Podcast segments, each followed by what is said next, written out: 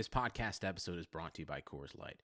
These days, everything is go, go, go. It's nonstop hustle all the time. Work, friends, family expect you to be on 24/7.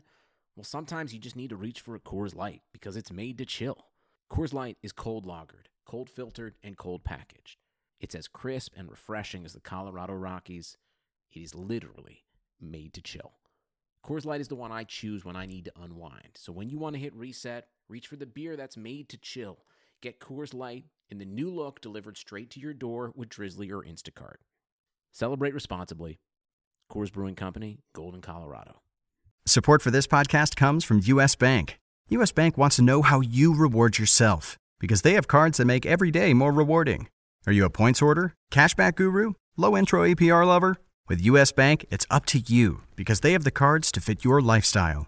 So earn more whether you're shopping at a gas station or grocery store, even while planning a staycation. Learn more at usbank.com/creditcard. U.S. Bank credit cards are issued by U.S. Bank National Association N.D. Some restrictions may apply. Member FDIC.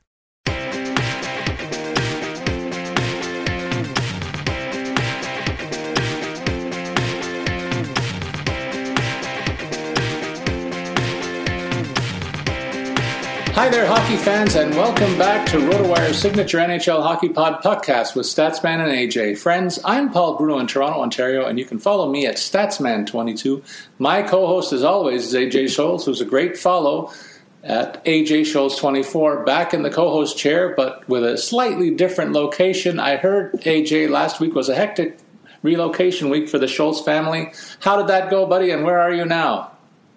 Yeah, so not a big move. We moved out to one of the suburbs of Madison, Sun Prairie, Wisconsin. Some people might recognize that there's a Devils defenseman. If you're a fan of theirs, Will Butcher is a native of Sun Prairie, Wisconsin. So it's just outside Madison, so not a big move. We just finished up pretty much everything yesterday. Now it's on to unpacking. So we got all the stuff out of house one into house two, and now we got to unload into the new house. So lots of work left to do. Fortunately, I'm here talking to you instead. So we can go for a long show today, and Jess gets to work very hard while we're recording. I got the message. Very good, AJ. Before we get too deep into this show, I was talking to you off air. There was a death in the hockey world that hit close to home for me. John Muckler, a longtime assistant coach with the Edmonton Oilers dynasty and then subsequently head coach with the Buffalo Sabres, passed away last night at the age of 86, a good long life for a great hockey man. And our paths crossed way back in 1992 when I was just getting started in the sports space, and he was instrumental to giving me a very big break, AJ, when I approached the NHL in Toronto and Buffalo about a project that I wanted to undertake to increase the breadth of hockey stats that were covered in the NHL back then. And it evolved into the NHL's real-time scoring system, which is now the basis for all the stats tracking that every league in the world does. That includes hits, face-offs, won, giveaways and takeaways, and all that sort of stuff. That came from me and a group of three other guys back in 1992. But the stats component of this whole enterprise was my baby, and John helped me nurture that. So his passing affords me the opportunity to say this. I owe a lot to that man, and I dedicate today's show to one John Muckler, a hockey great and a key guy in my life. So with that, we'll go on, and our plan today is to walk through the Central Division of the National Hockey League, take you through the rosters, moves of the offseason. But before we go there, AJ, it's time for you to give our nod to BetMGM. Yeah, absolutely, Paul. Sports bettors know that magic happens when you turn a hunch into action and apply the right amount of expertise. That's why BetMGM has teamed up with Rotowire to offer new BetMGM customers a free 6-month subscription when they place their first bet. Register on the BetMGM app or website and use the promo code ROTO, that's R-O-T-O, to claim your free subscription. Once you make your first sports wager, you'll receive a season's length of RotoWire's unmatched sports insight. Find out why BetMGM is the king of sportsbooks by signing up and placing your first bet today. Visit BetMGM.com for terms and conditions. 21 years of age or older to wager. Colorado, Indiana, New Jersey, Nevada, Tennessee, and West Virginia only. Please gamble responsibly. Gambling problem? Call 1-800-522-4700 4700 in Colorado and Nevada, and 1-800-GAMBLER in New Jersey and West Virginia. In Tennessee, call or text the Red Line at 800-889-9789. If you or someone you know has a gambling problem and wants help, call 1-800-9-WITH-IT in Indiana. Promotional offer not available in Nevada. AJ, you keep up reading like that, you're going to be a famous on-air guy on TV reading promos and ads all over the country. That was great. Before we go into the Central Division, I'm rocking Team Canada's colors, and I'm disappointed that you're not rocking the U.S. colors. You got the home team that you cherish, the Pittsburgh Penguins, adorned once again. I wonder how many of those shirts you've got, by the way. We'll probably cycle through all of them during the course of the season. But it's Canada-USA at the World Juniors. I understand from your corner of the world that it doesn't really resonate as much, but the country is focused here on this one here north of the border, and Team Canada's rolled through the opposition throughout this event, and oddly enough, 19 first-rounders adopt the Canadian roster, but it's a goalie who was a seventh-round pick, Devin Levy, who is stealing most of the accolades. He's on the verge of setting some historic marks in this tournament. Any impressions from you ahead of this matchup? Well, I mean, I'll just talk about, I can't speak to everybody. Some of our listeners maybe tune in, but the big thing I think down here is that the games are only available on NHL Network. Not everybody has NHL Network. I actually don't currently with our TV setup. I don't have access to NHL Network, so it makes it hard to get into the games. Obviously, with me moving and all that, maybe that's a factor too. So, if you're a U.S. listener and you have been diving in, hit us up on social media and refute my claims that they're just not as popular. The World Juniors just aren't as popular down here in the U.S. That's my take. But feel free to, at me, at AJScholes24 or at Statsman22, and let us know how much you've been enjoying it. As far as the sweater goes, Paul, this is the old school Penguins, the number 66 jersey here. So went a little bit old school today on the colors.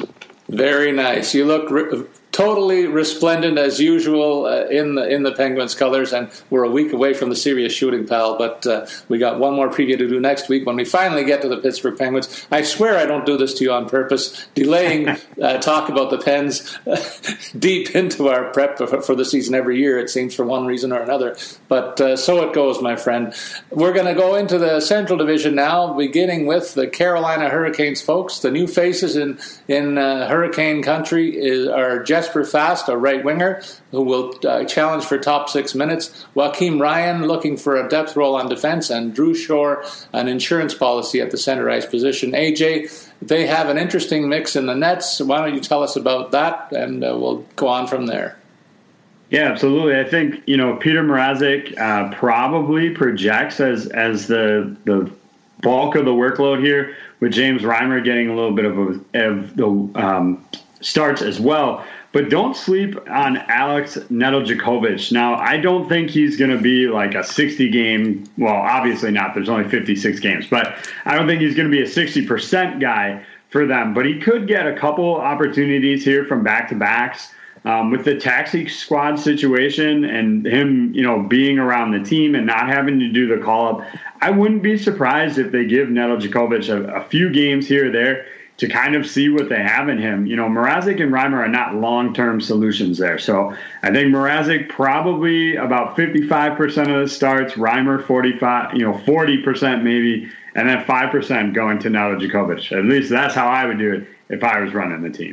Yeah, the youngster, Nedeljkovic, is a guy that we're going to keep our eyes on. Probably a real good idea to get him in your dynasty leagues. If you're looking for a depth option who could rise through the ranks fairly quickly. He's behind two veteran guys who aren't considered among the top 10 goalies in the NHL by a long shot, and they'll probably split the role, as you implied, during the regular season. Of course, I have a soft spot for James Reimer because he spent some time in Toronto and actually ranks among their top 10 goalies in the club history in some categories, so I got a lot of time to talk about him, a real nice guy in the community as well. But the games are played on the ice, and Mrazek has probably a little bit a better skill set than Reimer, so I might say it's 55-45 in terms of percentage of game starts that I see here in favor of Mrazek in that mix.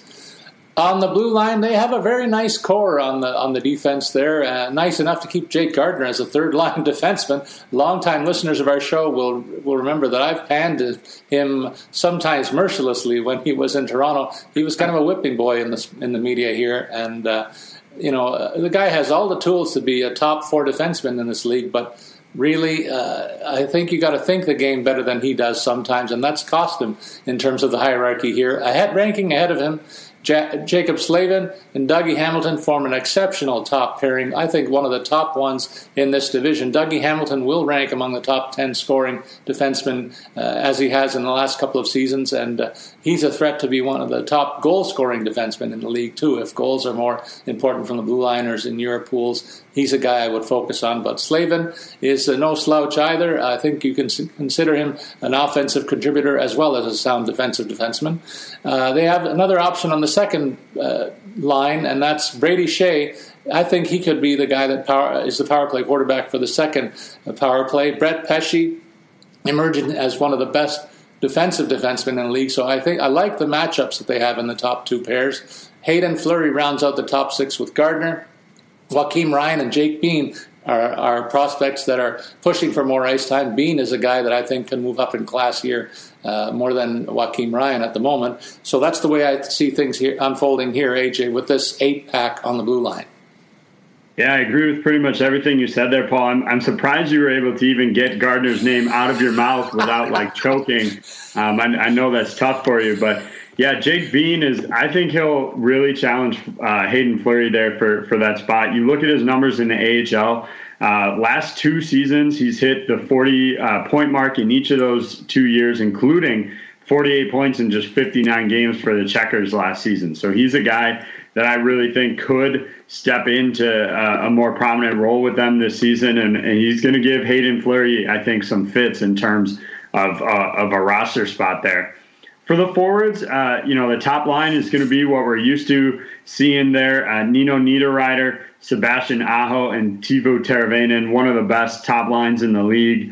Niederreiter, has had some struggles in the past. He has kind of a hot-cold. Most of his cold came while with Minnesota, but last year obviously wasn't as good as you would want. Now there's games played factor there as well, but just 29 points last season.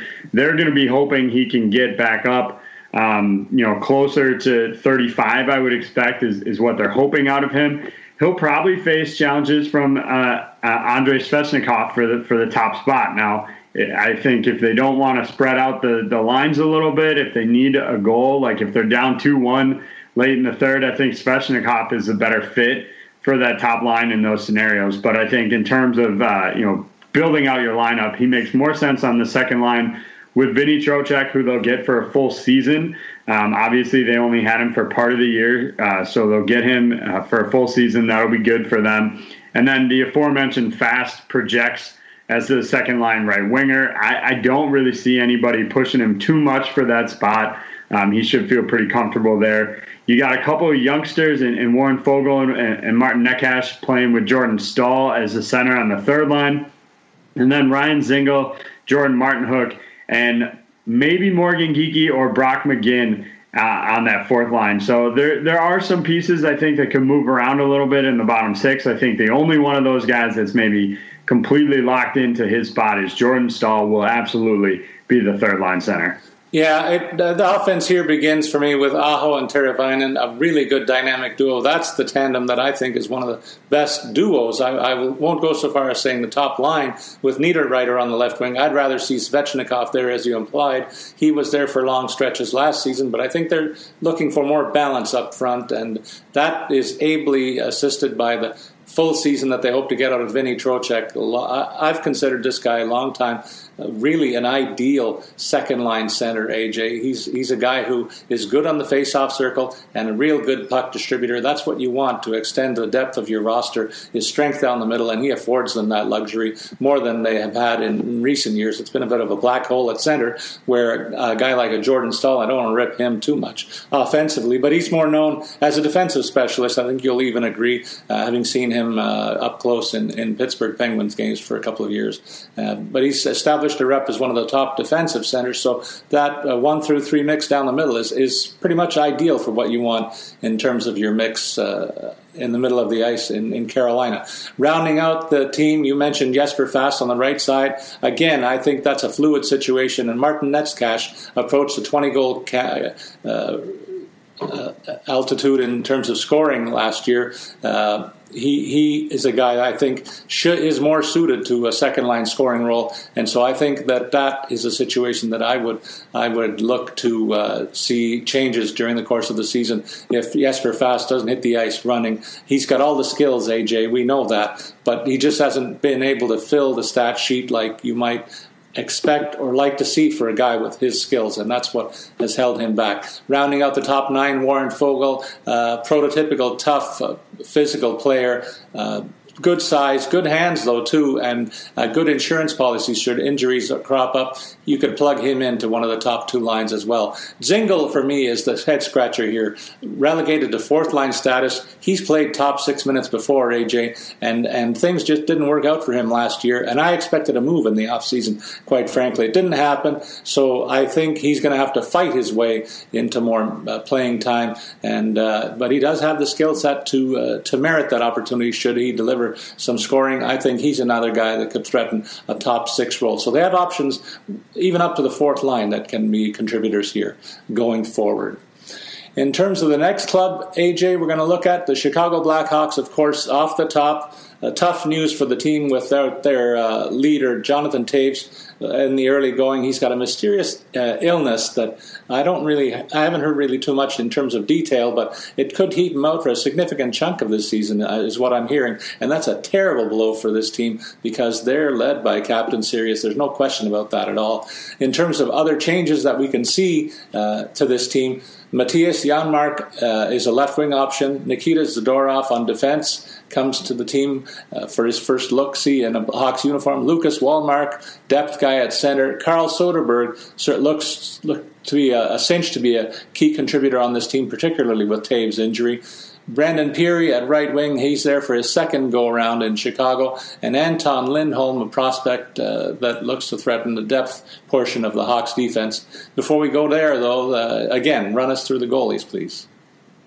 This one's an interesting one. I have a hard time projecting, a percentage here. You've got Malcolm Subban, Colin D'Elia, and even Kevin Lacanen. I think any one of these guys could maybe take the job during training camp.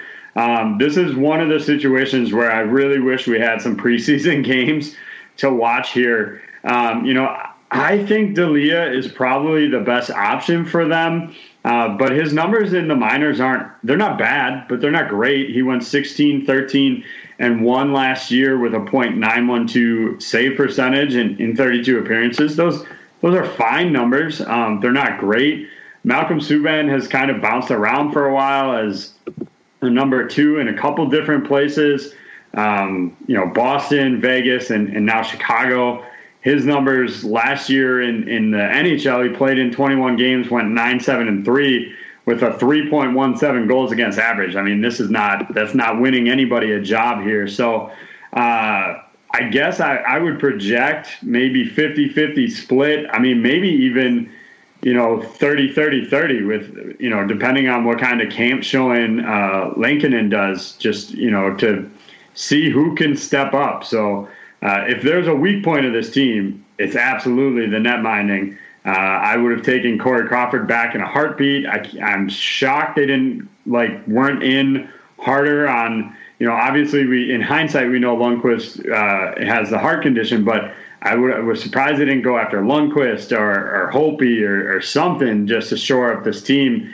I mean, maybe they're trying to get that number one pick, Paul. What do you think? Yeah, it's a head-scratcher for me too, partner. I mean, last year they didn't even give Subban a start after he was acquired at the trade deadline. And now to see him 1-2 with Colin D'Elia, it doesn't make a lot of sense to me. There are two kids in the Nets that are unproven. There were a host of goalie options. We talked at length about the goalie carousel that we expected in terms of player movement around the league. We certainly saw it, But if you're talking about a game that kids used to play, there was one team left standing without a chair to sit on, and that was the Hawks when it turned out to be the goalie carousel. Subban and D'Elia have to be ranked, for me, the worst goalie tandem in the NHL, and that's a reflection on the fact that neither one has really experienced any length of time as a starter in this league, let alone a second stringer. I mean, so they have a lot to prove, and maybe they will, but right now I wouldn't rank these guys, either of them, in the top 30 goalies in the NHL. I'll go out and say that too. They will be protected if they need to be protected. They really have to count on Duncan Keith on the blue line here. He leads the look at the defense, as always, in the last 10 or 12 years. He's been their guy, and they're going to count on him big time to carry the flag and the load of ice time, as he usually has as the power play quarterback. Getting a little long in the tooth, though, and the productivity is not top 10 among defenders in the league, and it hasn't been for a couple of years.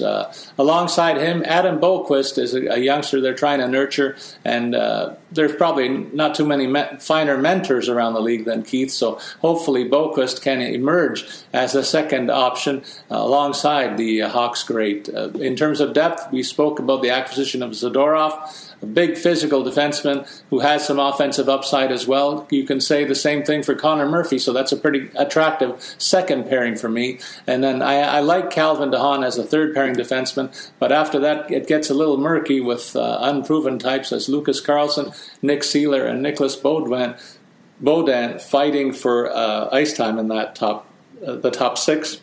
They're hampered by the fact that longtime stalwart Brent Seabrook will start the season on IR, and he might spend the whole year there with his injury woes. It's a shame because he's put in a lot of travel miles for the Hawks and was a key part in their championship years, but he's looking to likely to close out his career in Hawks colors from the press box or from the LTIR, and that's a shame in my estimation. AJ, how do you look at this blue line?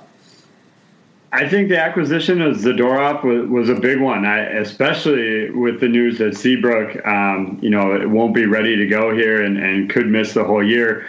I think you need somebody like think about if they hadn't brought him in, right? Then you've got maybe a second pairing of Murphy and DeHaan and Seeler and Lucas Carlson as your third pairing. Like, it gets really thin really quick. So say what you will about the acquisition or the fact that they, gave up Brandon Saad as part of it. But I just think overall, especially, hindsight being what it is with the Seabrook injury, you have to have done it and added that piece here. For the forward complement, you mentioned Jonathan Toews being out. Look, I think in a bubble, the Toews injury is manageable, even if it ends up being something that carries on long term. If you have Kirby Dach, but they're also going to be without Kirby Dach for 4 to 5 months. So he's looking at late April. So maybe he could come back for like the last week of May games. And by that point, I'm guessing Chicago is going to be out of playoff contention. So why bother? I mean, unless he's totally 100% and raring to go. And, you add on to that, Alexander Nylander is going to be out 4 to 6 months. So depending on his timeline, he might not even get close to a sniff of hockey this season. Now, again, he's not a huge piece, but I think Nylander probably could have at least maybe challenged for top 6 minutes on the second line. Maybe not. Maybe he falls into a third, but now you've got just a bevy of injuries coming up and really thin down the center. I mean, you're looking at first line to Brincat, Strom, and Kane, which is a fine line. I think Strom can fill into that role admirably. I don't foresee any real issues there. This guy had 57 points a year ago, 38 points last year in just 58 games. So I think that's a fine line. He'll do fine there. Where they go from there is a big question mark. So right now we have Matthias Janmark, Lucas Wallmark, and Dominic Kubalik as the second line. And again, I think a guy like Nylander could have pushed here against Janmark or Kubalik and really challenge those guys. Lucas Wallmark will face challenges all season from Carl Soderberg, who we have as the third line, playing with John Quenneville and Andrew Shaw.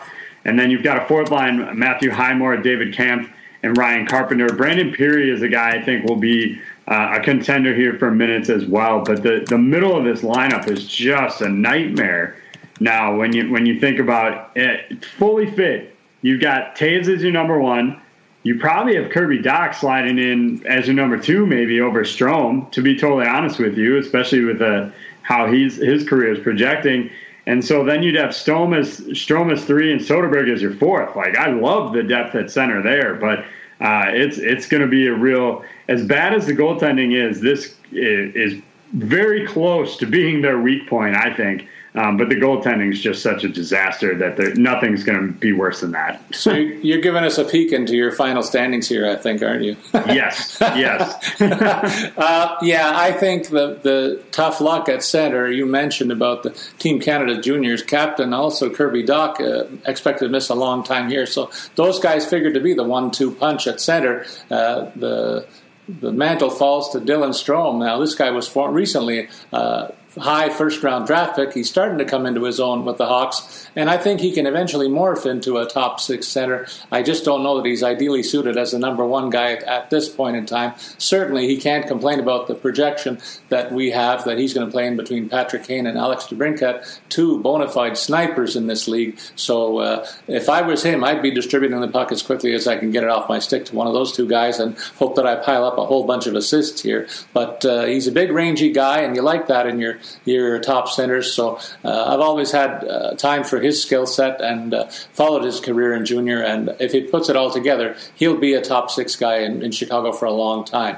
Matthias Janmark, Lucas Wallmark, and Dominic Kubalik, rather an uninspiring second line the way I see it. Kubalik might be the guy with the highest upside. He's scored regularly since he came into the league not too long ago. I expect that to be challenged with the likes of Wallmark and Janmark as his partners here, but I still think he's the fourth best offensive piece the way I see it. Soderberg needs to be healthy for this team and needs to challenge for that second-line role to help this club close the gap in terms of a playoff hunt. If they don't get any production from Wallmark or Soderberg, this team's going to be done early and challenged for maybe one of the lowest rungs in this division's standings, as you implied, AJ, because you look at there's not too much fantasy value among the rest of this team. Andrew Shaw is a feisty guy, probably well cast in a third-line role, probably a net front presence on the power play, so there could be some sneaky good DFS value play there if you're looking for some tips in that regard. But beyond that, the only other prospect that I would highlight maybe is David Kampf at center,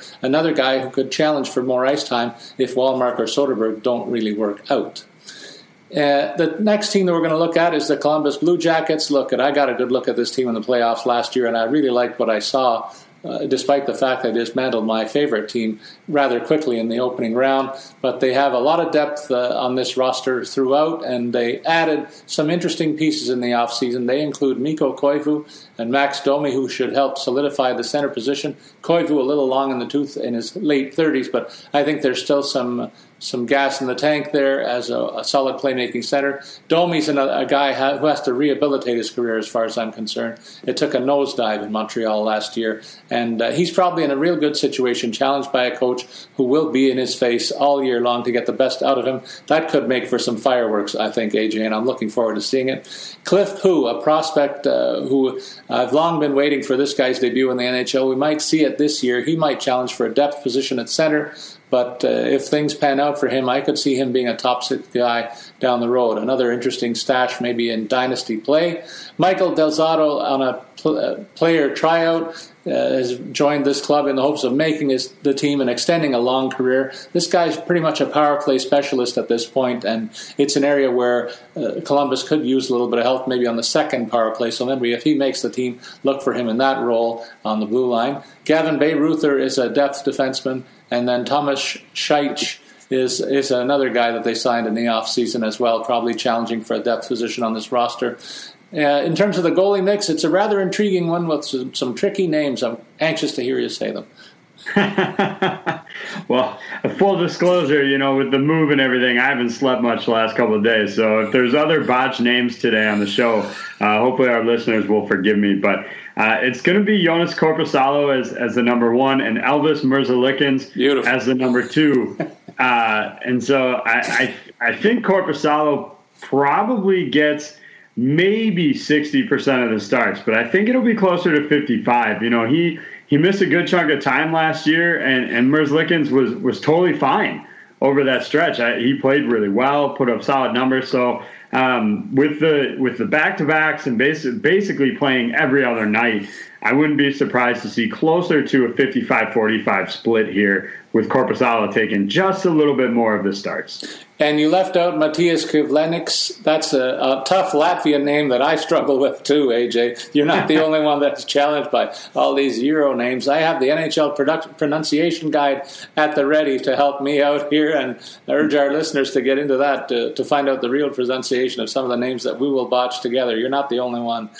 We do our best, but it's tough with such an international flavor in the game these days. But in terms of the quality of the guys here that you mentioned, Korpisalo and Merzlikins, a very intriguing 1-2, and Korpisalo was amazing in that playoff victory against the Maple Leafs last year. I wonder if he can take the next step and be considered a top 10 goalie in this league.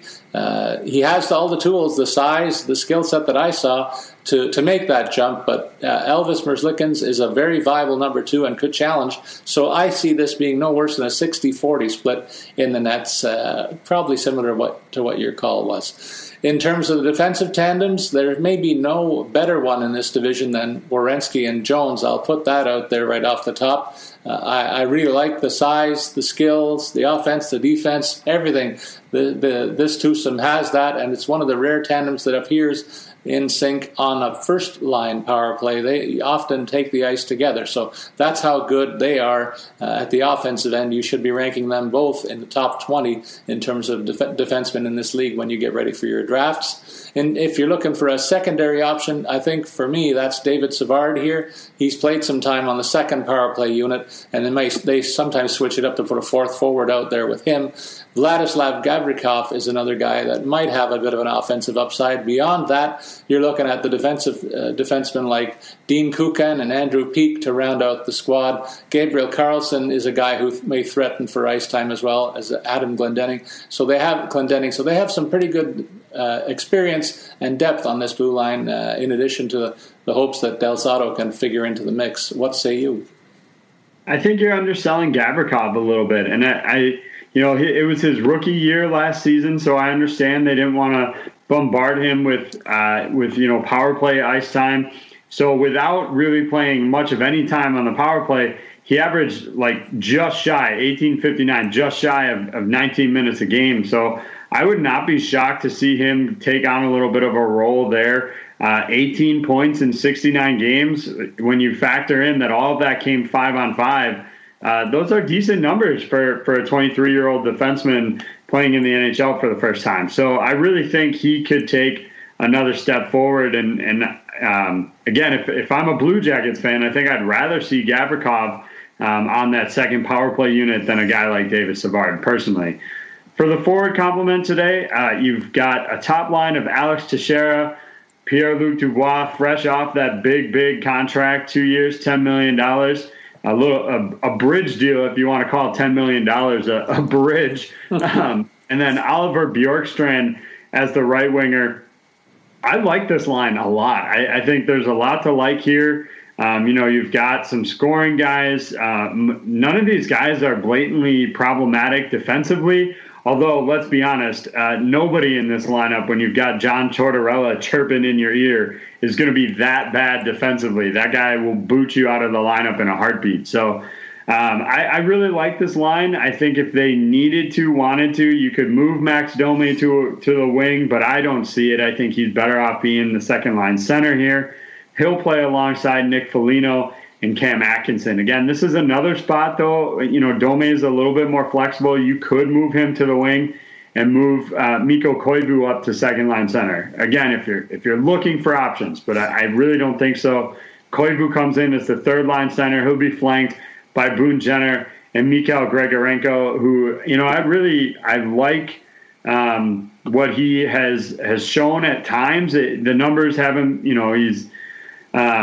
been suspended for various things, but his last season in Colorado in 2016-17, 23 points in 75 games, those are admirable numbers, and really, I think the third line is a good spot for him. This is a group that could put up some numbers. You're going to see kind of a mix, and I'm guessing it's going to be matchup dependent, what they do on the fourth line. You've got Liam Foudy, also Eric Robinson, Riley Nash, Emil Bemstrom, Nathan Gervey. Like, you got a couple of like grinders here. You have a couple of guys that maybe could put some scoring touch together. Kevin Stenlund saw some action last year when they were really banged up, and Gustav Nyquist is still dealing with a shoulder injury, and he'll be out until early April. That's a big blip that's kind of shuffled things up, but they have so much depth that I actually am not that concerned about that for them. No, but there is some value in getting the right sleeper correct here. And when you're looking at the first line and somebody to play off of Pierre-Luc Dubois' flank, Alex Texier looks to me to be one of the better sleeper options in this division if you're looking that way into your draft prep. He's a guy that has a ton of offensive upside and really has never had extended minutes as a top six forward here. And so this is the year where I think he's going to get a long look. And if things work out, he could really explode on the scene as a top scorer on the Blue Jackets roster. Bjorkstrand already took a bit of a step in that direction last year. I expect that trajectory to continue. So like you, I have high expectations for that top line. I'd like to see Nick Foligno stay in one line. This guy jumped around from first, second to third and back the last couple of seasons. I think he's ideally suited as a number two guy and could form an interesting partnership with Max Domi to really light up things as a top-scoring second unit in this division. And Cam Atkinson rounds it out with his skill set as well, a guy who's been around the league for a while and had some ups and downs in Columbus. But with these veterans alongside, I think that's a pretty stable-looking second unit. Mikko Koivu, probably at this stage in his career, ideally casts a third-line center who will nurture some of the youngsters that want to contend for that status. I have my eye also on Liam Foudy as potentially another sleeper pick option in this roster. I think that left wing is fluid, and Foudy's a guy who's going to get a long look to see if he can be part of at least the top nine here going forward. You might say the same thing on the right side for Emil Bemstrom. So a lot of depth options here, and if a couple of them emerge, they will only fortify what looks to be a pretty impressive group of forwards in Columbus. The next team we're going to look at is one of the Stanley Cup finalists. That's the Dallas Stars last year. They didn't really tinker too much in the offseason with the roster depth. The only piece that they brought over was of any consequence was Mike Pissick, a guy who's an intriguing option here for this team. I call him like the Swiss Army knife of this club, where he played some defense, he played some forward in the past, and he had a successful run as a forward. And DFS plays, it was a pretty nice bonanza for me a couple of times when he played up front and scored a couple of goals and got really involved in the offense in that sort of short stretch. So I wonder how they're going to use him, AJ, and where he might fit in. But before we go to the defense and forwards, we're going to start, as always, with the goalies and have you take us through it. Well, they obviously got some bad news, in November here that Bishop is going to be out until mid-March. So that means Davi Anton Hudobin is going to be carrying the load for him. But unfortunately, right now, he's hung up due to immigration issues. We've seen this with a couple of teams that are having problems with this right now. He's going to miss the start of camp. But if he doesn't get here soon, I believe, if I read correctly, in other cases, the quarantine period is 7 days and multiple negative COVID tests. So we're getting down to the nitty gritty. He needs to get to Dallas pretty soon so we can start isolating if he's going to be available for opening night. So they're going to be hoping, because if not, you're looking at a potential starter of either Jake Ottinger, Landon Bowe, or Colton Point for opening night if Hudobin's not ready to go. So once that all gets squared away, I mean, geez, with the untested guys that they have, and you got Bishop out until mid-March, it's probably not outrageous to think Hudobin would take 70% of the starts. Maybe they're just using Ottinger or Bowe on whoever makes the number two spot there in the back-to-backs. And then, once Bishop comes back, the two of them could split time unless they don't want to do that and just want to use Hudobin. But, the Bishop injury is a big one and really, I think, increases Hudobin's value because Before that injury came out, I would have expected close to a 50-50 split with these two guys with the tight schedule. And now you've got Hudobin taking, like I said, upwards of 70, maybe 75% of the starts, at least until Bishop comes back.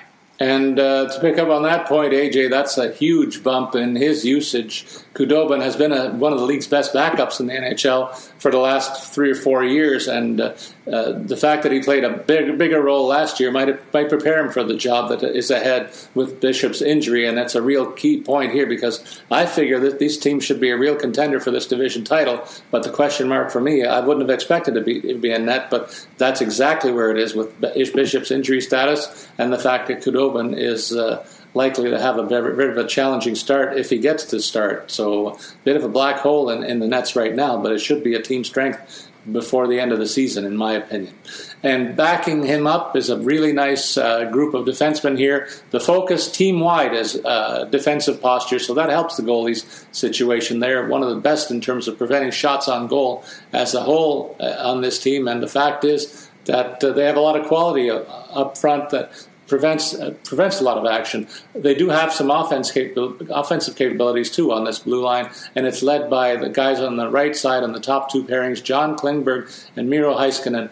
Klingberg's been a guy that has been a focus of mine in terms of an offensive catalyst here for a while, but Heiskanen has really challenged and maybe overtaken him in that way to be the number one option when it comes to deploying power play here. That's going to be a real issue that you want to get right when you're looking at the Dallas situation.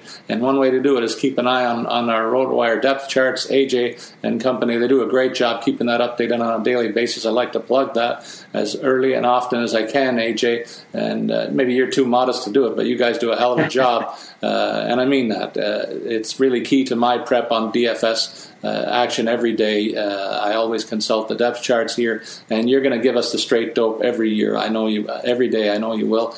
So that's a bit of a pat on the back. You're not used to getting that from me on the air, but there you are, buddy.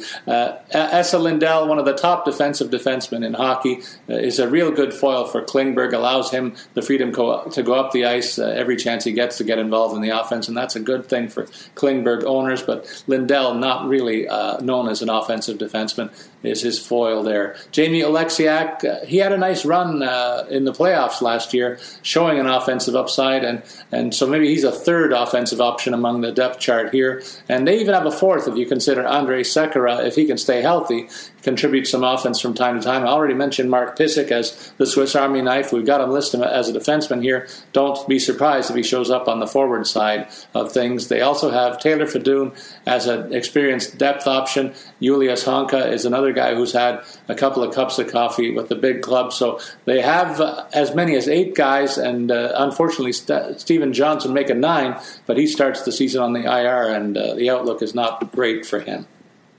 No, absolutely not. At this point, I'd be surprised if he plays, to be perfectly blunt about it. I think a lot depends on what they're getting from Fadoon or Honka or even Hanley, but with how deep this club is on the blue line, Pysyk probably makes more sense at forward. I mean, put him on a line with Andrew Cogliano and Blake Como. I wouldn't want to play against that group, that's for sure. But he can be potentially in a scoring spot on the third line as well. So they have some flexibility with him. And I just think they're so deep on the blue line that it doesn't make sense to keep him there if he's a guy that you want to get on the ice. For the forward complement today, you're looking at Jamie Benn, Joel Pavelski, and Alexander Radulov as your top group to start out. Tyler Seguin is going to be out until April. Which is pretty much the whole season, had to undergo hip surgery, so he'll be out until April. Obviously, if Dallas makes the playoffs, which is certainly possible, he could be a playoff addition to the club. That would be quite the boost there. But for now, it'll be Benn, Pavelski, and Radulov on the top line. You've got Kiviranta, Rupe Hintz, and Dennis Gurianov making up the second group. I think that's a trio that's really capable of scoring.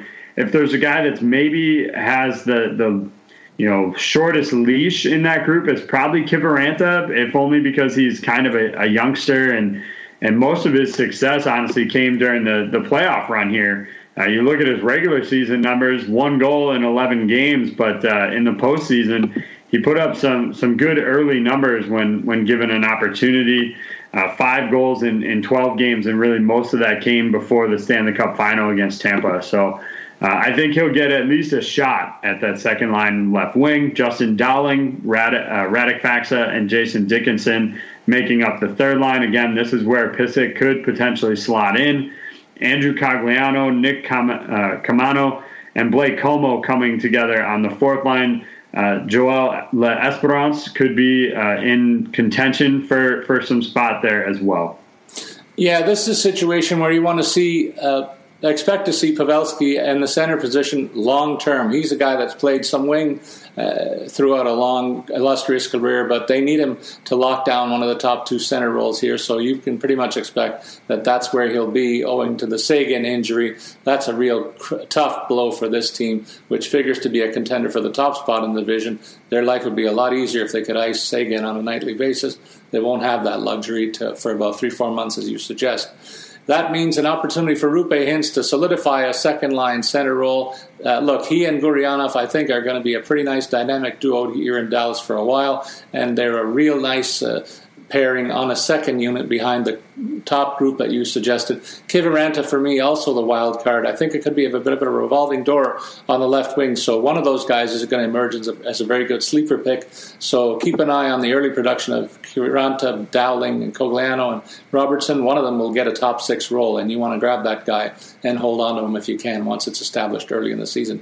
Faxa is a nice depth option in the third line center position, and Dickinson rounds out the top nine. They have a injury insurance with Blake Como as a veteran depth option on the fourth line. So that's really why they didn't really have to make too much in terms of player movement in the offseason. They had a lot of pieces in place, and it's no wonder they went to the Stanley Cup final. I think it's going to be a tougher road this year without Sagan, but I think it's still a very strong mix in Dallas.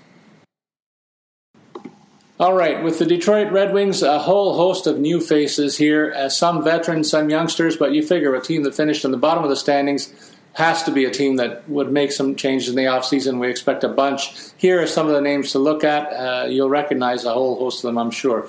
Bobby Ryan at right wing, Thomas Greiss in the nets, Troy Stetcher on the blue line, Vlad Nemesnikov at center, Mark Stahl on defense, John Merrill in defense, Kyle Crisciullo at center, Riley Barber at right wing, and Kevin Boyle, a depth option in goal. And then goal is where we start. AJ, what do you think of the goalie mix in Detroit this year?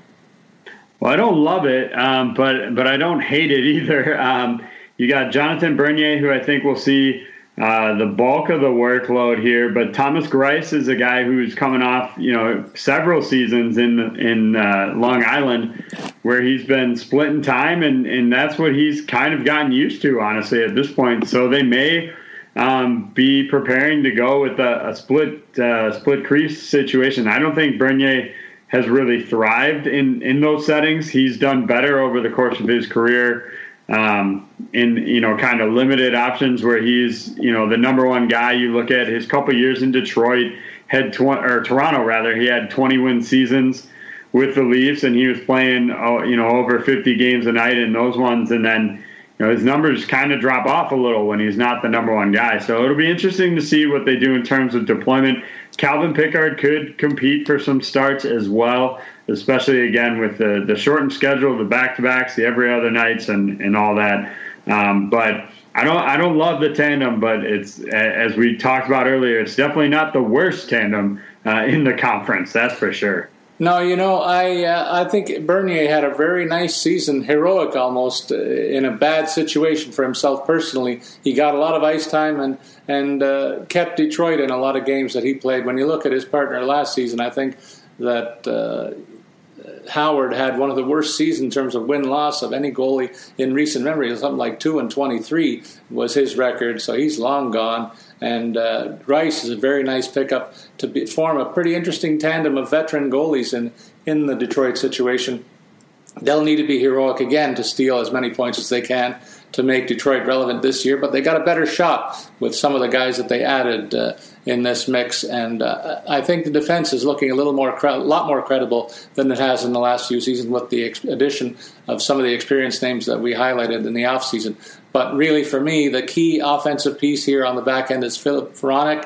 He was highly touted right out of junior in his draft year as being a key offensive component that could run a power play. He's going to get a chance to do that in Detroit for the next few years, and I like. He's the top offensive option on the back end if you're going to rank them 1 through 6 by miles here when I look at this situation. Maybe the second best is Troy Stetcher over from Vancouver in this mix. He rounds out a top four that will also include Danny DeKeyser, a longtime Detroit Red Wing defenseman, and Patrick Nemeth, a defensive specialist who will be Hronik's partner in that first tandem. On the third pairing, Mark Stahl will bring some stability, long-time defensive defenseman with some acumen in that space. John Merrill, similarly qualified. These guys should be a pretty dependable third pairing. Good minute eaters, injury insurance, ready to step up in case one of the top four gets hurt.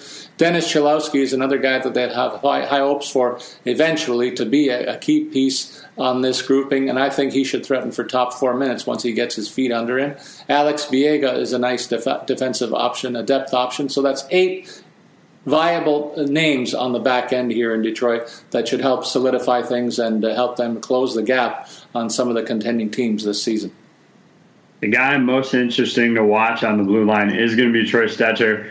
Look, his minutes dropped off dramatically last year in Vancouver, and obviously we all know why, because they have a stud youngster who came in, and Quinn Hughes, and ate up a whole bunch of minutes, and so it makes sense.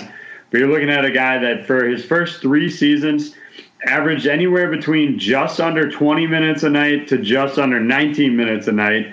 Decent numbers for a young blue liner. Well, last year his average was just 15-21, almost no power play ice time there. Still managed to put up a career-high 5 goals, 17 points total, in 69 games. Give him a couple more games, he probably hits that 20-point mark for the third time in his 4 seasons. So I really think, look, with less games to play but more ice time, maybe around 20 is not a bad mark for him this year. 15 to 20 I think is pretty fair given 56 games, but I would imagine he'll get more ice time than the 15-21 he saw last year. So I definitely expect, maybe some bigger, better things for him.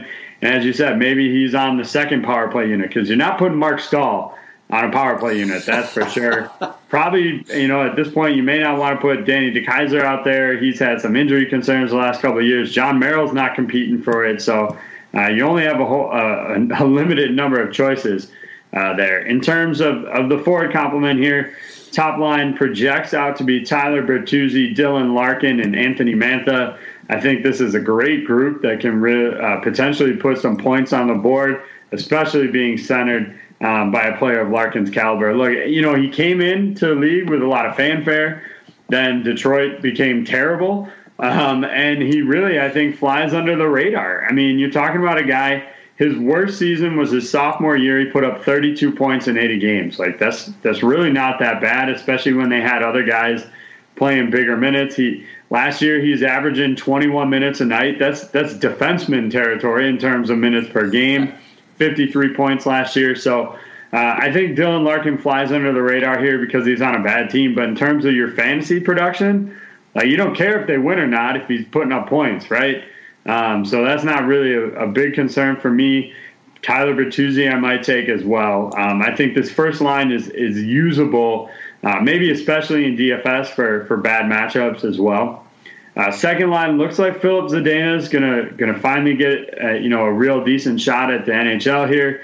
He'll be centered by Robbie Fabry and then Bobby Ryan, who, as I said during our preseason or our free agency show, I think it's the best signing in the NHL this year. Getting him in on a 1-year, $1 million kind of prove it contract, a guy that's going to be motivated to put up points and earn some money heading into next offseason. Sam Gagner, Vladislav Nemestikov, and Adam Ernie make up the third line. This is where the things start to fall off a little bit for Detroit, in my opinion. And there are some questions about the second line too. But Nemestikov is a player that I have consistently, repeatedly taken in fantasy leagues, only to be a little bit underwhelmed in terms of his production. Still put up 31 points last year, 17 goals, so not terrible. Maybe it's just me. Maybe I'm just reaching for him too much, and I expect more from him. Darren Helm, Valtteri Filppula, and Riley Barber rounding out the fourth line, but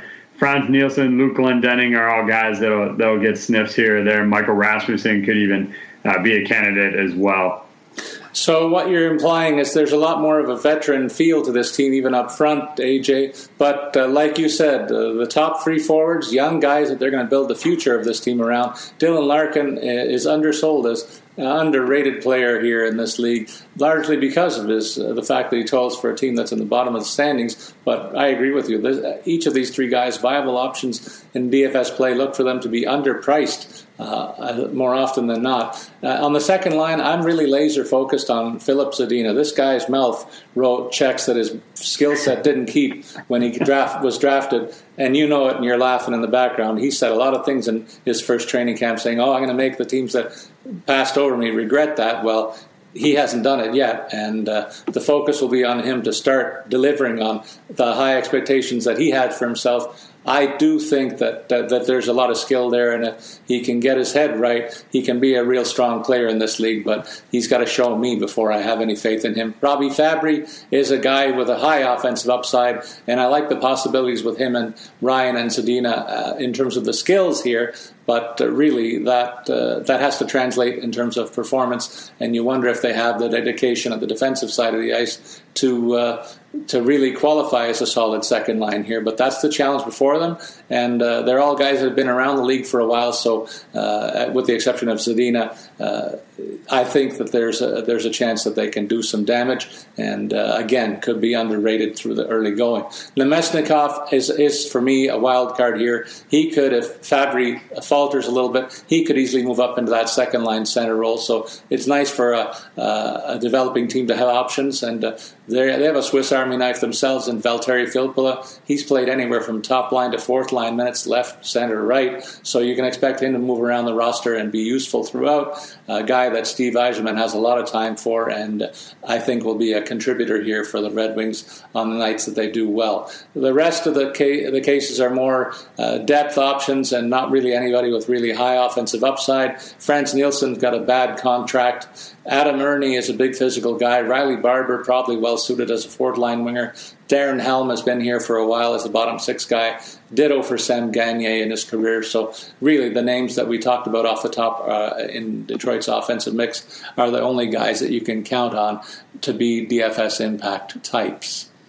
The next team we're going to look at is the Florida Panthers. They made a whole host, maybe the most changes of any team in the offseason. So I'm going to get a deep breath in, AJ, and I'm going to walk through all the new faces here. You can go have a coffee, probably have breakfast by the time I'm finished rhyming off all these names. But we'll begin with Radko Gudas, Vinny Hinostroza, and Patrick Hornquist, all guys that veteran presences. Gudas on the blue line, Hinostroza and Hornquist up front.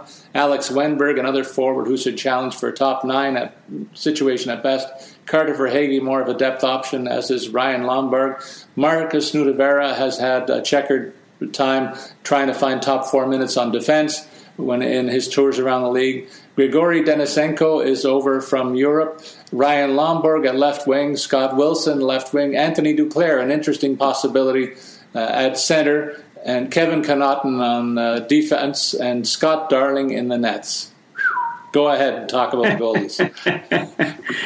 I mean, I don't know if we have to break down any other roster spots on this team. I think everybody's pretty much new and you just covered. Obviously it's going to be the Bobrovsky show here in Florida. I would expect 70, maybe creeping on 75% here. But they did like what they got out of Chris Driedger and Samuel Montembeau in their last couple of years. They signed Scott Darling to, I imagine he'll be in the minors, but you never know. So he could at least try and secure a backup job or something. But I just, you don't pay a guy $10 million a season to sit him on the bench night after night. So Florida Panthers are tied to Bobrovsky. They'll go how he leads them. We saw how that worked out for them last year, obviously. But, 70 to 75, I think, is the right percentage for him. Well, I'm thinking it'll be a titch lower than that because I, too, really liked what I saw to Chris Driedger, and really I think the Panthers may have found something there. That's kind of like a found money situation when they didn't expect a lot from him, and he delivered a lot when he played. I thought, in fact, he should have got a look in the playoffs when Bobrovsky's struggles continued into the postseason. Samuel Montembeau is a viable third option, good injury insurance, and it all left me scratching my head a little bit when they signed Scott Darling as a fourth guy in the goalie mix. Maybe they want him to be the guy that they dangle in terms of this upcoming Seattle draft. I'm not sure what the thinking is there other than that, partner. So those are my thoughts on the goalie situation. I'm not very high on Bobrovsky. I think they spent way too much money for a guy who is not going to deliver the goods here, and so I would stay away from him personally.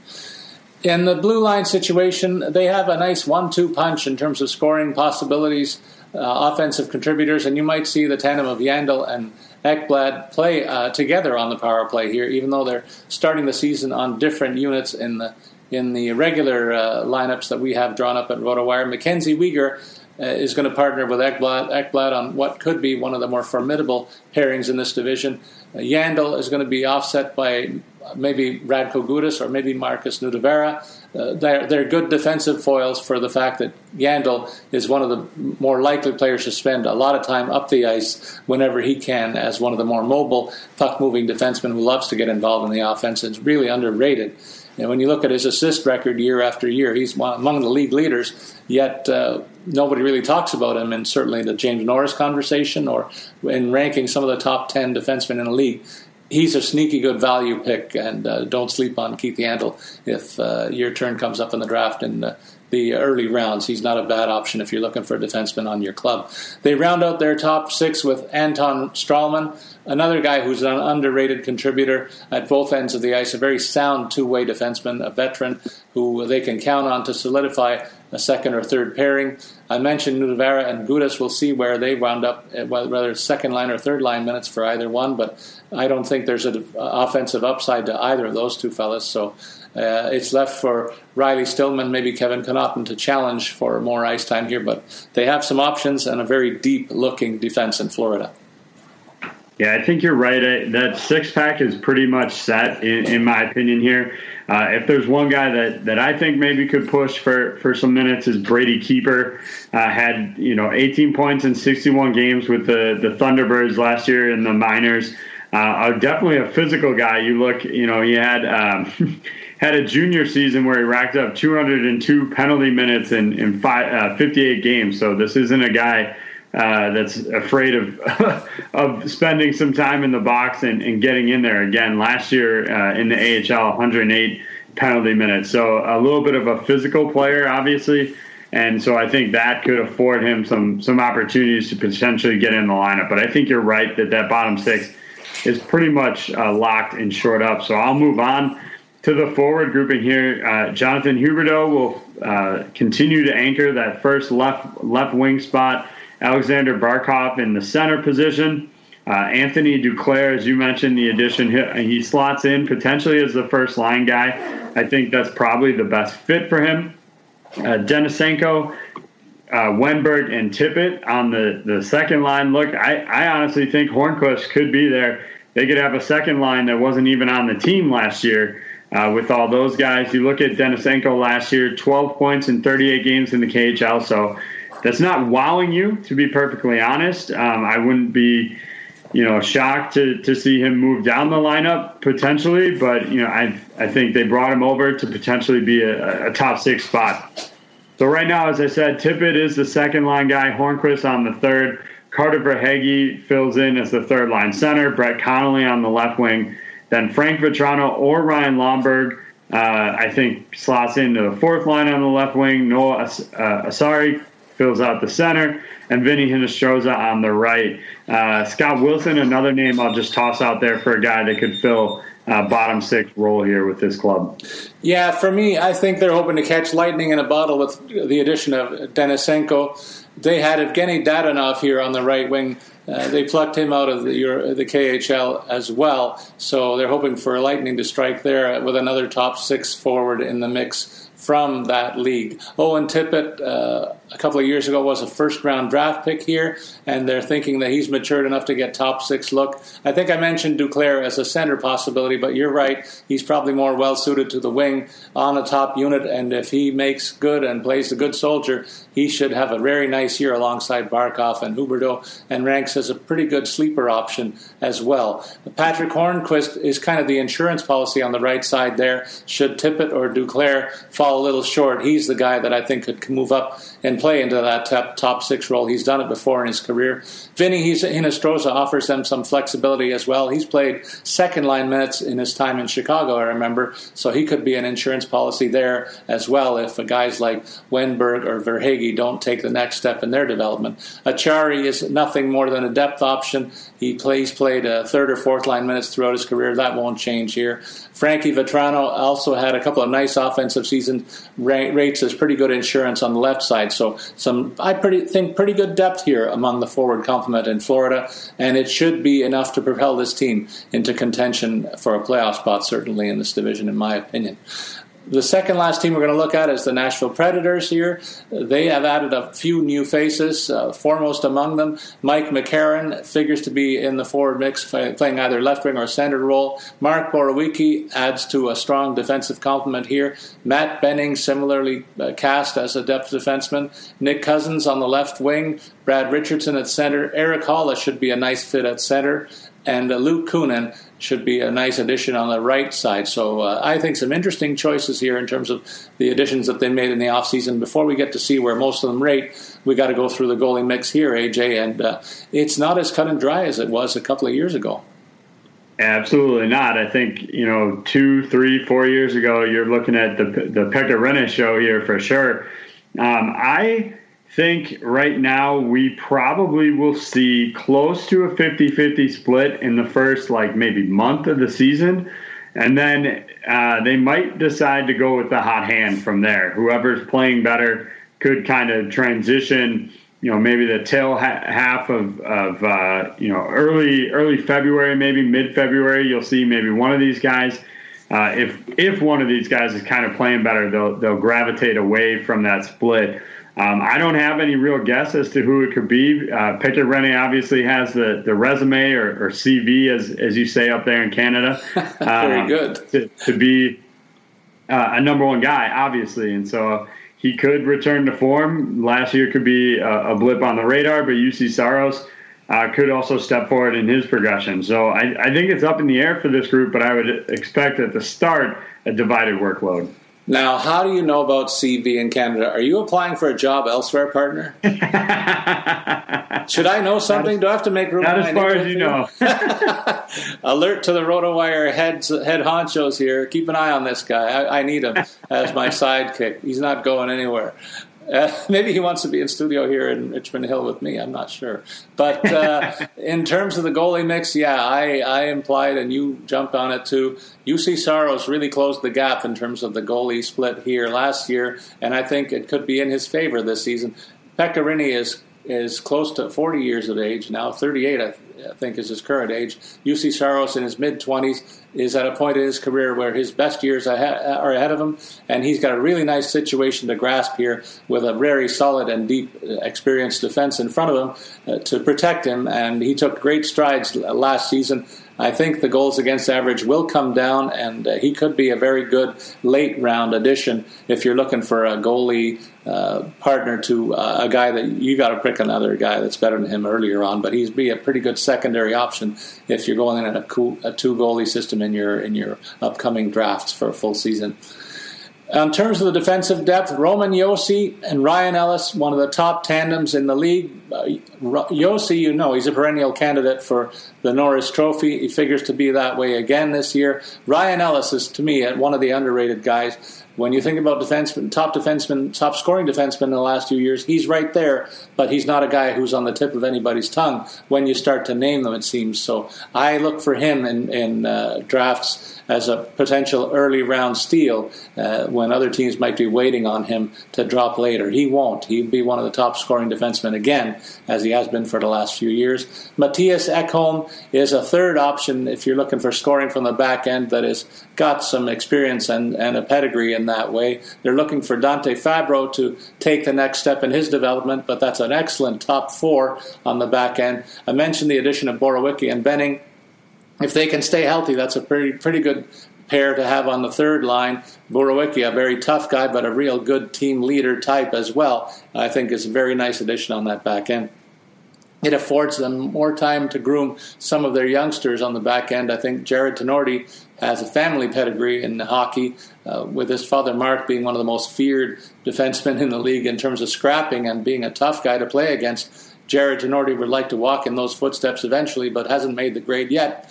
Alexander Carrier and Yannick Weber are experienced guys who have been depth insurance for this team for a while, and they're 8th and 9th on this roster. They could be top 6 on a number of teams in this league. So I think a strength of this team going forward. Absolutely, and it has been for years. They're basically a D factory in Nashville there. And Alexander Carrier is a guy that I really like. He's only gotten 5 NHL games at this point. You look at his time with the Milwaukee Admirals, and you've got 28 points in 3 seasons ago, 37 points 2 seasons ago, 37 points last year with just 55 games played. One kind of X factor here for Nashville just came out yesterday. The Milwaukee Admirals are not going to play this year. So Nashville suddenly finds itself without an AHL affiliate, which means more of these guys could be kept closer to home. If they're on the fringe, like a guy like Carrier, they're either going to be on the 23-man or on the taxi squad because, like I said, they're not going to have an AHL team this year unless they can work out something else. That news just came out yesterday, 2 days ago. So it's going to create some headaches, I think, for the Predators in terms of depth. But getting Alexander Carrier at least a few games here, I think, is warranted based on what he's done in the minors at this point in his career. The forwards, Philip Forsberg, Ryan Johansson, and Victor Arvidsson project out as the first line. Obviously, Arvidsson had some injury problems last year that caused him to miss some games. But when he's in the lineup, he's definitely a productive guy. And fortunately, he's given us some pretty good thresholds to look at. 2 years ago, he played 58 games, so that's right on pace for what we'll get this year. 48 points that year. Last year, played 57 games, 28 points. So I think anywhere in that 35 range is a good spot to really project him. Maybe he pushes towards 40. I wouldn't be surprised to see him put up 20 goals this year as well. So Victor Arvidsson, a player I definitely am very high on. Second line looks like Michael McCarron right now, Matt Duchene, and Luke Kunin, but I doubt Mikael Granlund will be satisfied as the third line guy, so he'll push McCarron, I think, early and often to get bumped up into the top 6. But right now we've got him on the third line with Eric Halla and Rocco Grimaldi. Halla, I think maybe his best days are a little behind him at this point, despite being just 29 years of age. I know injuries have been a concern the last couple of years, and that's really derailed him since his 55-point campaign in 2017-18. Then you round out the fourth line. Again, this could be a matchup choice here in what they decide to do. Nick Cousins, Cali Yarnrock, and Colton Sissons. They do have Brad Richardson. They've got Eli Tolvanen if they need some points. Jakob Trennan's another guy, so they could kind of switch up if they're going to play a more physical team, then maybe a Cousins and Yarncroc grouping there, Colton Sissons as well. If they think it's going to be a speed kind of skill contest, then Tolvanen, I think, makes more sense. I agree with you, and I'll pick up on that point first, AJ. When I was looking at this roster, I thought, who is a sleeper guy that I would highlight here? And Tolvanen's name leapt to the forefront for me. He was a guy who played his junior in London, Ontario, the factory that's produced so many top NHLers. And he had a couple of nice seasons in the minors recently that tell me he's almost ready to take that first big step in the NHL. And the opportunity is there on this left side. look at Michael McCarron is not going to play second line minutes in this situation. No way, no how. If he does, this team's in trouble. That's what I'll go out and say. He's very miscast in that role. I think that's one change that you might want to make right away when you go back to the depth charts on the Rotowire website. Michael Granlund, also the more experienced hand on the left wing, could challenge for second line minutes here, and really on paper should be the second line guy behind Forsberg. That's a pretty interesting first line when you think about the scoring ability of Arvidsson and Forsberg. They like to get more offense out of Ryan Johansson, even as a puck distributor. They're paying him a ton of money, and really he's crapped the bed, to be quite blunt, since he arrived in Nashville. He has to start earning that big paycheck, and he's really cast in a really nice situation here, so the challenge is there for him. If he fails, Matt Duchene is going to leap into that role in a big hurry, but he too is underperformed relative to his big contract as well. So the bright light is shining on those two pivots at center, who, if right, should be one of the better dynamic duos in the middle of the ice in this division. Eric Holla, you're right, he's getting up there in years. He's been banged up injury-wise over the last few seasons, but when healthy, a very viable third-line option, and insurance if the other two guys get hurt, if he can stay healthy. Cali Arncroft, probably the same can be said of him, a veteran guy who's bounced around this league for a while and is a pretty nice piece to look at when you're considering fourth-line minutes at worst for him. Nick Cousins and Colton Sissons, also experienced hands, but not threatening the DFS value or scoring ability of the top six guys here. Rocco Grimaldi, same can be said for him. So really it's concentrated for me among the experienced hands up front, with maybe the wild card of Eli Tolvanen thrown into the mix here offensively. The final team that we're going to look at here is a team that offers a lot of intrigue for me when you consider their current salary cap situation, and I think we want to touch on that a little bit while we're talking about the AJ. But in terms of new faces, they've added a couple of former Maple Leaf farmhands to the mix here.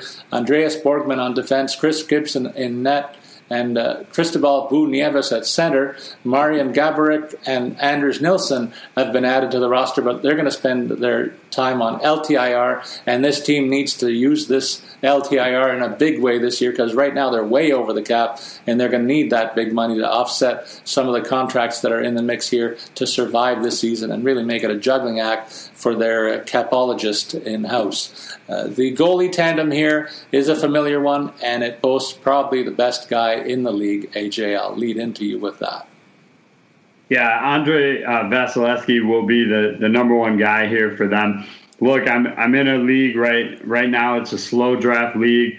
Vasilevsky went 8 overall, and then I followed up taking Connor Hellebuck 10th overall. And, you know, some of it is the format of our league obviously does trend a little bit goalie heavy, but these guys are going to play a ton of games, and that is a huge value that you cannot undersell in the league right now, especially when you have clubs like Montreal that are potentially going to use 2 guys, Boston going to use 2 guys. Like, you have to find the couple of guys that are going to play huge minutes, and I don't think it's outrageous to take a goalie in the first couple of picks here. I mean, I picked 10th and was hoping that Hellebuck would fall to me. I was a little surprised that he was still there. I figured Vasilevsky might have gone top 5. Honestly, if I had a top 5 pick, I probably still would have taken Vasilevsky or Hellebuck, because goalies are so important to have a guy that's going to play every night. I really want to stress that for our listeners and our viewers now.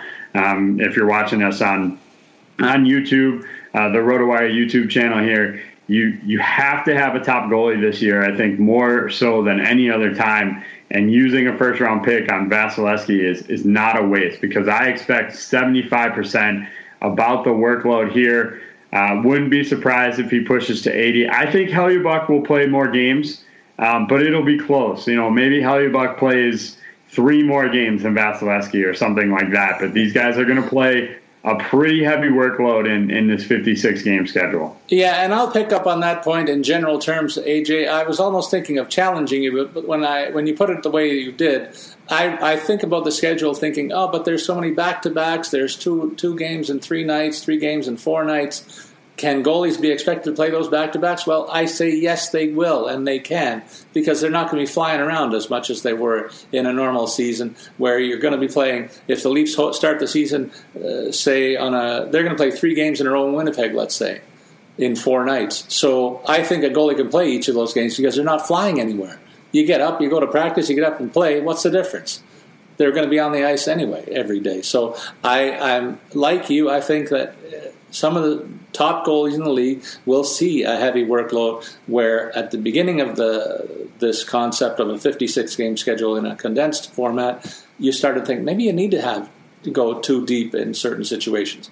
Some teams will, with some success, some teams won't. But I think in the case of Vasilevsky and Hellebuyck, you're right to say lean heavily on these guys because they're going to play a ton. So good call by you on that one. Well, and Paul, I'll follow up real quick because I just pulled it up and looked up the numbers. The Lightning are tied with the Rangers and the Penguins with the fewest back-to-backs this season. They only have 6 back-to-backs. Now, we are talking about teams, as you said, 2 games in 3 nights, 3 games in 5 nights. Like, basically, they're going to play every other night the entire season. And your travel point is huge. But in terms of actual back-to-backs, the Lightning only have 6 of them. So that underscores the point that we're both making, that these top-end goalies, sometimes that makes sense, even in a condensed schedule like this one, to go ahead and pick them. So if there's a valuable tip that we've given you in this pod, I think that was it. And we agree on it, AJ. And well protected they will be in Tampa in terms of the defensemen in front of them. Victor Hedman, annually one of the top defensemen at both ends of the ice. He's in line for the top defensive defenseman as well as top offensive defenseman in the league. He's just that good in an elite class in this league. They're grooming Mikhail Sergachev to be the same thing. He's anchoring a second pairing, rounding out the top 2 tandems. Eric Cernak gets the plum assignment of being Hedman's partner on the top unit, and Ryan McDonagh, who used to be a long-time minute eater in New York and the captain of the Rangers, rounds out the quartet of the blue liners here. Very strong group. And then the depth pieces that they're looking at, a guy who parlayed a very nice playoff, a steady playoff, Luke Shen, got a contract and will anchor a third pairing along with Andreas Borgman. It takes me back about 10 years to when Shen was playing in the Leaf situation and Borgman in the last couple of seasons in the minor leagues for Toronto. Now I get to see them as third-line pair, a partnership on the Stanley Cup defending champions. The Leafs missed the boat here or what? I'm not sure. But Jan Ruta and Dmitry Semikin are guys that are going to challenge for bottom six defensive roles here.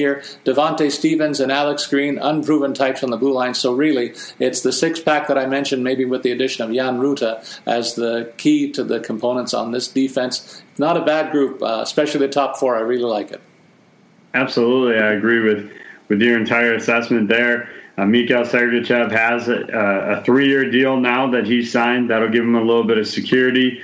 Obviously, he's not going to take over as the top defenseman on the number 1 power play unit. That's never going to happen. I could see maybe a scenario where they would use him and Hedman, especially with Nikita Kucherov out. So maybe they use both. That's certainly a possibility. But if he's not on the first unit, he'll definitely be on the second. And I think he really has some value, trending upwards value. For the forwards, I mentioned that Nikita Kucherov is not going to be available here. He's going to miss the entire regular season. They were very clear to stress the regular season, so they'll hopefully get him back for the playoffs. I imagine this team will make the playoffs. I think we'd all be shocked if they didn't. Andre Palat, Braden Point, and Steven Stamkos round out that first line. You know, obviously the benefit to having Kucherov, aside from what he does on the ice, is that I think it allows you to potentially move Stamkos to the second line and spread out the scoring a little bit. But those guys will fill in together. You've got Alex Killorn, Anthony Cirelli, and Blake Coleman will make up the second group. I was very high on the Coleman addition last year. I thought it was crucial for them. You know, his numbers maybe weren't the greatest in the regular season, but he only played 9 games, had 1 assist. When you look at his postseason numbers, a little bit better there, to say the least. 13 points in the 25 playoff games. So this is a guy that I think just needed a little time to figure out his new team, his new line mates, and he'll slot in well there. Barclay Goodrow, Yanni Gourde, and Mitchell Steffens rounding out the third group. Patrick Maroon, Matthew Joseph, Alexander Volkov as the fourth line here. Couple of question marks here. What's happening with Tyler Johnson is the biggest one. Obviously, his contract is a problem. Nobody wanted to take that on. He passed through waivers going unclaimed.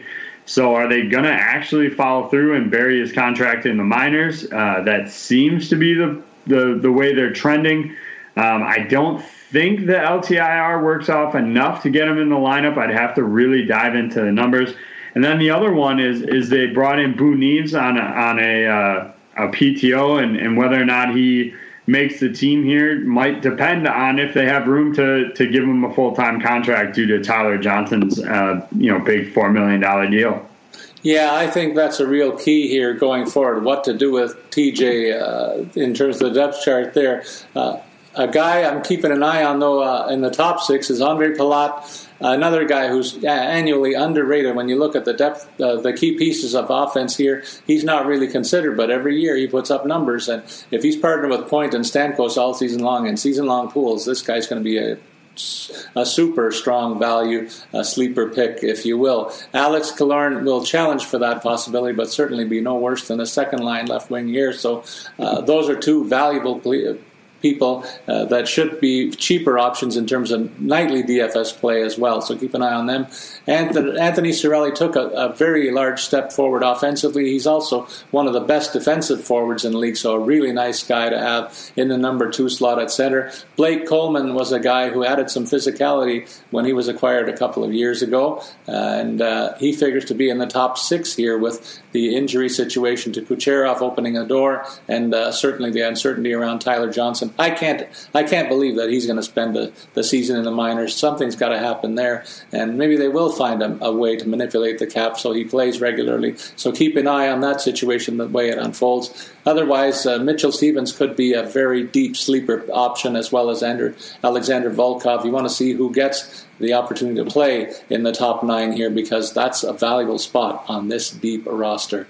And we can't forget about Patrick Maroon, who might be the lucky rabbit's foot if you're considering depth players who've been on Stanley Cup winners the last couple of years. He's one guy who can say he's won the last two, and I don't think there's a long list around him. So keep an eye on his productivity. He might be considered good injury insurance should Palat or Killorn go down as well. That brings us, AJ, to the end of the analysis of this division. When I look at your picks and mine, there's not a great disparity in terms of how we figure these divisions, this division to wind up. Why don't you lead us through your picks and your reasoning? Well, one of the most interesting things is that we're going to see the two Stanley Cup finalists in the same division this year. So we won't be getting any repeat matchups this year, that's for sure. I mean, Paul, you're more the historian of the game, but I don't think this probably hasn't happened since they moved up to 10 teams in two divisions. I mean, you're talking about back to the original six when they only had one division. Did you have the previous year's two Stanley Cup finalists in the same division? I'll let you ponder that in the future and maybe dive into it for next week. But I have Tampa coming out number one on the back of Vasilevsky. Kucherov injury is huge, but he'll manage. Dallas dealing with their own injury concerns, but I think they'll still get there as well. So I have them as one and two. The kind of middle pack of this lineup, I think, depends a lot on some goalies. And so I think Carolina comes out as the number three, Columbus as the number four. Florida, as I said earlier, is going to depend on Bobrovsky. If he goes back to being a dominant netminder, I think they shoot up to number three. But for now, I have them in at four. And the same goes for Nashville. I think if they get the old Pekka Rinne, maybe they can move up as well. So there's some questions there, but ultimately I think I've got Carolina, Columbus, Florida, Nashville as my 3, 4, 5, 6. Then I have Detroit as the number 7 here. I think they've made some decent additions to the team. I think they will get out of the basement here, and that spot will fall to Chicago. Now, the injuries, I think, are going to be a little too much. You have too many injuries at one spot. And Doc and Toews, that's going to just hurt their depth too much.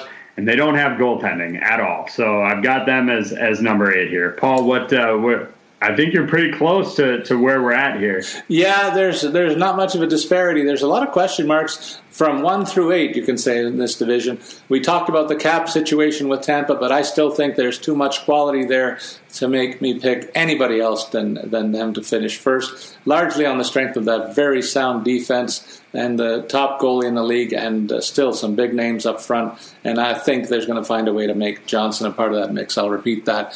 Dallas, I like this team's depth top to bottom, and they might be my first pick if Sagan was healthy, but the fact that they're a little weaker in the middle of the ice than Tampa, I give the nod to the Lightning in terms of a 1-2 punch. Carolina will close the gap on these two teams and maybe even threaten them for one of those two spots. I think this team is that good. The question mark for me is the goalie tandem here, whether they can deliver the goods and help to close that gap. The onus will be on them to be the keys in that element. And I think the same applies to Columbus. What do they get out of their goalies? Because I think there's enough quality on their back end and among their top 6 forwards, maybe even top 9, the way they play a rugged style. Those are my 4 playoff teams. Florida will be on the outside looking in. I still have a lot of questions about their net minding when a lot of people are putting faith in Bobrovsky. I don't know what it's founded on. It's starting. You talk about history. It's been a long time since he's been a top goalie in this league, a couple of years at least. And so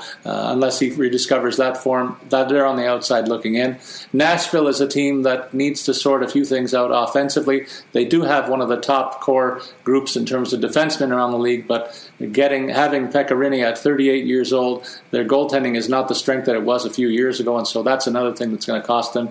I flip-flop the Hawks and the Red Wings. I think the Red Wings picked off the scrap heap, and I wonder how much of these guys are going to go back on the scrap heap once their 1 year is up with the Red Wings. I think they were all placeholders. The youngsters, there's not enough of them making the grade here yet for me to think they're ready to take that next step ahead of the Hawks. And I think the Hawks have kind of retooled a bit on the fly when you consider the young offensive pieces that they've added and the fact that they still have some great leadership on this team, including Duncan Keith on defense. They're going to have to do all they can to insulate the goalie situation. You mentioned it's a big question mark, and I could easily see it's going to be a very close race for the 7th spot in this division, but I'm still giving Chicago the nod here. AJ, we got one more week to do. We're looking forward to getting through the Eastern Division. It's going to be perhaps the most competitive loop in the NHL when you look at the quality of teams there. But have you got any final thoughts about today's episode? No, I'm. We're getting closer to hockey there. We got to talk a little bit of draft strategy as well. If you have questions about that or any draft strategy, please reach out to us on Twitter because we're definitely here to help as much as we can with your drafts. It's definitely that time of year with hockey right around the corner. And that wraps up this episode of Puckcast with Statsman and AJ, folks. Rotowire signature fantasy hockey podcast. Join us next week as we preview the East Division of the NHL. And please remember to send your comments or questions on Twitter. Follow me, Paul Bruno, at Statsman22. You can follow AJ at AJScholes24. As always, we invite you to listen into Puckcast to get our tips to stay out of the competition. And don't forget to watch us, if you wish, on YouTube at Rotowire Hockey. So long, everybody.